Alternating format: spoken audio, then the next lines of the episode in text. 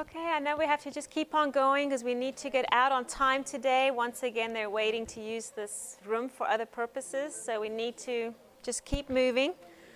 I really want to share with you just about headaches, and this is very personal to me because before I became a massage therapist, I found I was starting to get migraine headaches, and I was getting headaches every weekend, it seemed like. And often I would have the headache for around two to three days before I managed to feel better enough to go back to work. And I started praying and just pleading with God to show me why I was having these headaches. And at the time, I was working with a lot of chemicals at my work before I became a massage therapist. And I was thinking that maybe just changing my job would change the migraines. But even after I became a massage therapist, I was still having just really bad, terrible migraines. And so I spoke to a friend of mine who was just graduating medical school, and I talked to him about headaches. And I'd been to a doctor before, and he told me, Look, we can do CAT scans and all these things, but it's not really going to tell us anything. So pay attention to what happens before you get the headache. And I had been keeping track of what I was eating, but I found that I would eat very different foods and get the headache, or sometimes I wasn't eating anything. I couldn't figure it out, and so I was just pleading with God to reveal to me why I was having these headaches. So later on, when I moved to Loma Linda, I used to live in Chattanooga, Tennessee, but I moved to Loma Linda. And my friend who just graduated medical school told me, Tania, there's two causes for headaches um, stress and dehydration. And I thought, that's interesting. And then um, that was kind of like a light bulb for me because I realized I'd never thought about dehydration causing headaches before. And I started really paying attention to how much water I was drinking, and I was finding that when I would have my migraine, almost always the day before, I would go a whole day and I'd be so busy that I wouldn't drink. Even doing massages, in between my massages, I'd just be thinking about my clients, and I was, wasn't taking care of myself, and I wasn't drinking water. And I found a direct correlation in myself um, for my headaches. Um, and basically, what I have discovered is that muscle tightness causes, causes headaches. Now, stress, I don't know if you've ever had a stressful phone call, but I remember one day I had my hand on my husband's back and he got a really stressful phone call from a family member. And I could feel the muscles under my hands just turning into steel as he got this phone call. And stress tightens up the muscles. And with dehydration, we already talked about the fact that when we get dehydrated, the body steals water wherever it can for vital functions. And so the muscles actually get dried out and they get really tight. And then we also have a little something called toxicity. And um, when we are um, expose ourselves to toxic substances, the body wants to get rid of that toxic substance, and so it uses whatever water we have available to try to flush it out. And toxicity could be a lot of different things. You know, often we just think of maybe alcohol drying us out and um, those types of things. But even excessive salt, I have found that if I eat very salty things, I have to really drink a lot of water. We have to watch the amount of salt and also sugar. That's something that often we don't always think about as being a toxic substance. But um, a lot of sugar, the body really, it puts the body under a burden to try to get rid of this stuff. And so, um, whenever we eat that way, or we eat some of these things, we need even more water to flush that out of our system. And then, um, something else that I've just learned about recently was, is just the fact that with headaches, they've done a lot of studies where they find that when people getting take magnesium supplementation, that their headaches can just disappear. I have one student in my class who told me she started taking magnesium supplements and she no longer has a problem with these debilitating headaches as she used to have. And um, the Epsom salt bath that we recommend after a massage or just this is, a, is actually the most effective way our body can absorb the magnesium. And so, doing some of these things, uh, everything works together. There's never just one thing all on its own. It's normally a bunch of factors working together. And um, these are just some things that sometimes people don't always think about that could be contributing to their headaches. For me personally, I found just the toxicity and the dehydration. As long as I take care of those things, and I've, you know, I do the Epsom salt baths too, I, I now find that I, I just don't get headaches anymore. I just don't get them. I've prevented, I've stopped, I've the cause. Instead of trying to relieve the headache once it comes, the best thing is always to keep it from coming in the first place so we don't have to deal with it. Um, so, there are some common muscles that tend to get really tight in headaches. And one of them we've already talked about, subscapularis. This is actually the number one headache muscle, subscapularis, because it pulls on the upper traps and makes it tight. You know, when uh, we want to work all along the, the back of the head here, all that deep work, we're just loosening those upper traps a little bit more so we don't feel the pull. Does help with headaches, but we haven't taken care of the real cause, which is subscapularis pulling and then causing that to yank up here where the muscles attach. Um, so I'm kind of jumping the gun here, but headache along the back of the head. It's really interesting because if you know where someone is, is experiencing the headache, you can figure out which muscle you need to loosen up to get rid of it for the most part. It's really neat. And um, often you can just remove someone's headache just like that. So if they feel the headache along the back, back here, then the upper traps attach up here. So if the headache's all around here, that's where it's, you don't want to loosen the upper traps because they're actually stretched tight. They're pulling here, but they're being stretched. So we want to loosen subscapularis, the one that's pulling us this way. So if someone's having this headache and you see they're like this, it helps us to know we need to loosen underneath here. As that subscapularis pulls us this way, it stretches the upper trap and then it yanks on the that sensitive membrane around the skull and it causes a lot of pain. So if we loosen that, it just can get rid of it just like that. Um, this next slide is just showing um, where the subscapul- how the subscapularis attaches up behind the head, and it's showing just some trigger points how the pain manifests itself. Um, with this particular problem. It can't, it's not always just on the back of the head. Sometimes it'll kind of shoot towards the front and move around a little bit. Okay, so here's the subscapularis muscle again. I just thought I'd show you the picture of it. It's right subscapularis. It tells you where it is. Sub is underneath, and scapula is that shoulder blade. So it's right underneath that shoulder blade and um, attaching out on the humerus here so you can see when if it shortens how it brings you in this way. And I thought I'd just show you a different way of working on it. I showed you guys how to kind of hook around it and push up against the inside of the bone. Uh, this is just doing the same thing, pushing up under the, the bottom part of the shoulder blade with someone lying down. It's a different way of working the same thing. Okay, so what happens when you have pain on the sides of the head? And it's not always right here. Often it can radiate all along the sides. There is a muscle called the temporalis. And if you look at this muscle, anywhere along here where it attaches, you can have the pain. So sometimes people feel it all along. Sometimes I might just feel it up here. And then what we want to do is go in and relax the muscle that's pulling on those attachments. So if they feel it more up here, I'll relax the muscle here on the side. If they feel it pulling right in front, I'll work more towards the front of the muscle. But the way you do that, just take your fingers and I'm just going to press into the side. Often we think it's just bone here, but you actually have a muscle there. And just gently press with your fingers. And often you'll feel a bit of tenderness in there. Push just a little bit deeper. You have to push enough to where you can kind of feel it a little bit. Anyone feeling a little bit of tenderness there? You don't want to have it too tender. Oh, you just want to hold it, take some deep breaths, and it should soften underneath your fingertips and ease up. So, once again, just relaxing. This is actually my mentor. I went to see her one day, and I had a headache, and I told her I had a headache.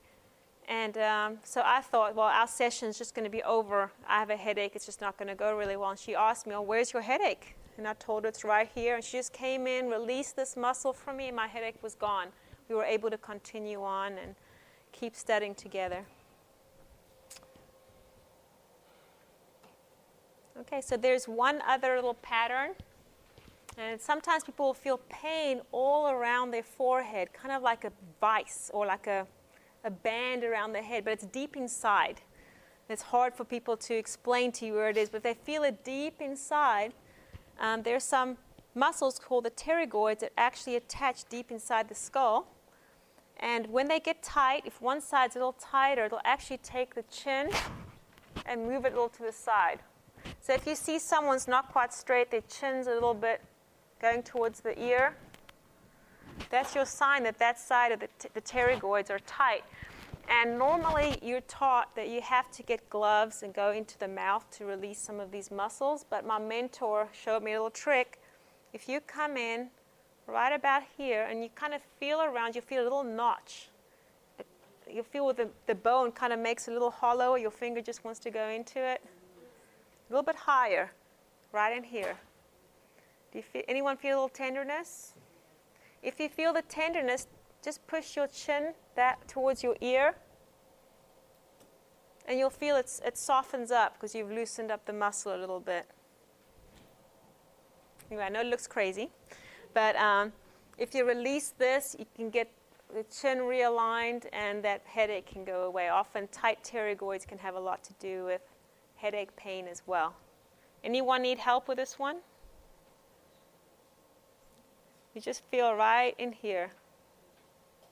There's a little notch that your finger can go into, and you can feel that tenderness right away if you're tight there. Okay, so there, all, there are also other muscles. In general, all the neck muscles will tend to get really tight with a headache. And I have found for me personally, if I'm really dehydrated and I've got a migraine, everything is so tight that I'll feel the pain in one area. And as soon as I loosen those muscles, I'll feel it somewhere else because all the muscles are so tight. So there are times when you can just take the headache away real quick. Other times, if everything's gotten so tight, it's going to take a little bit of time for to get these areas rehydrated um, for the headache to go away. So just don't be discouraged if you're not always able to get rid of the headache immediately. Some, I have noticed it happens with me that way sometimes. If I've gotten really dehydrated, everything's just so tight, it takes a little bit of time f- for your body to recover from that.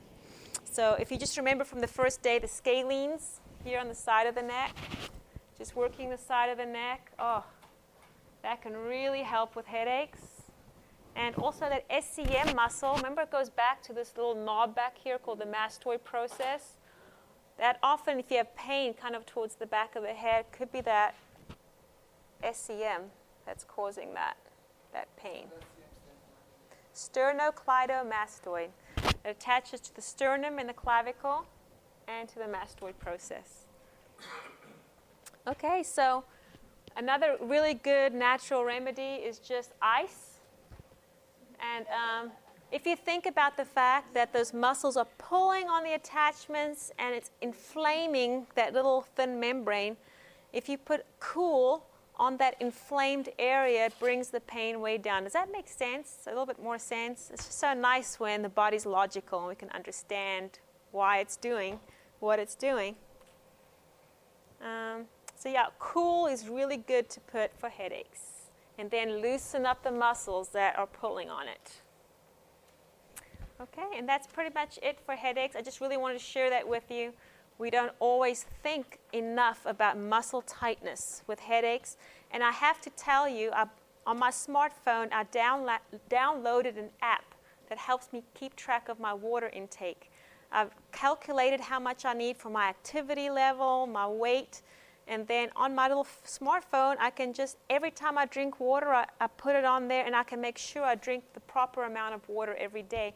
And if I do that, I just don't get the headaches.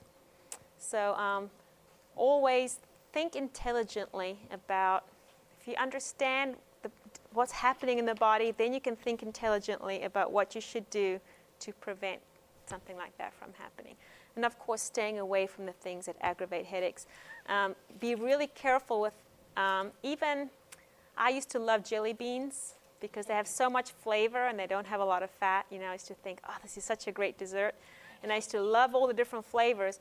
But you know, those flavors are made chemically, they're reproduced. And so you get a lot of chemicals and a lot of sugar in those little jelly beans. And my husband calls them headache pills now because I used to really love to eat them. He said, Are you sure you want to take some headache pills? Because you know, you're going to suffer for this later. So sometimes we have to just, you know, get rid of some of these things that are aggravating pain and disease in our bodies. Um, the one I have, it's just called water intake. It's, they have a lot of fancy ones with great special effects, but this one is very simple and it doesn't take any battery life, and I love it. Yeah. I've seen even a, quite a few Seventh Day Adventists think they get, can get by with these new fancy flavored drinks instead of drinking water. That's a good point. Those are full of chemicals and often the artificial sweetener, which makes you need to drink more water. That's right. The artificial sweeteners, the flavors in the water. I'm just repeating because on the video I can't hear you. Also, caffeinated drinks make you drink, make you need three to four glasses of water for every caffeinated drink you drink. Yes, we have to remember that caffeine is a diuretic, and so it's actually pulling water out of our system even more. So a lot of people think, oh, I'm drinking tea or I'm drinking coffee that's got water in it, but yeah, it's actually dehydrating us instead of hydrating us. And personally, I, um, I didn't even think about this before, but a lot of people don't like the taste of water. Actually, I didn't used to really like the taste of water, and I used to drink a soda, at least a soda a day. And my husband, when we started dating, was the one to start giving me a hard time about that. But for people who don't like the flavor of water, you can take fresh fruit and put it in your water. And actually, my favorite thing to add are um, frozen raspberries because you can just keep it in your freezer. And if you throw a handful of raspberries in the water and just let it sit for a while, I like to drink my water room temperature. But if the raspberries sit in the water, they will turn the water bright pink and um, it gives it an incredible flavor. People will want to know what did you put in there. They will swear you put sugar and or some kind of flavor in there. And just the fruit in there will make it taste so delicious. And now you're getting all the good stuff that God put in the fruit, you know, along with your water. Yeah.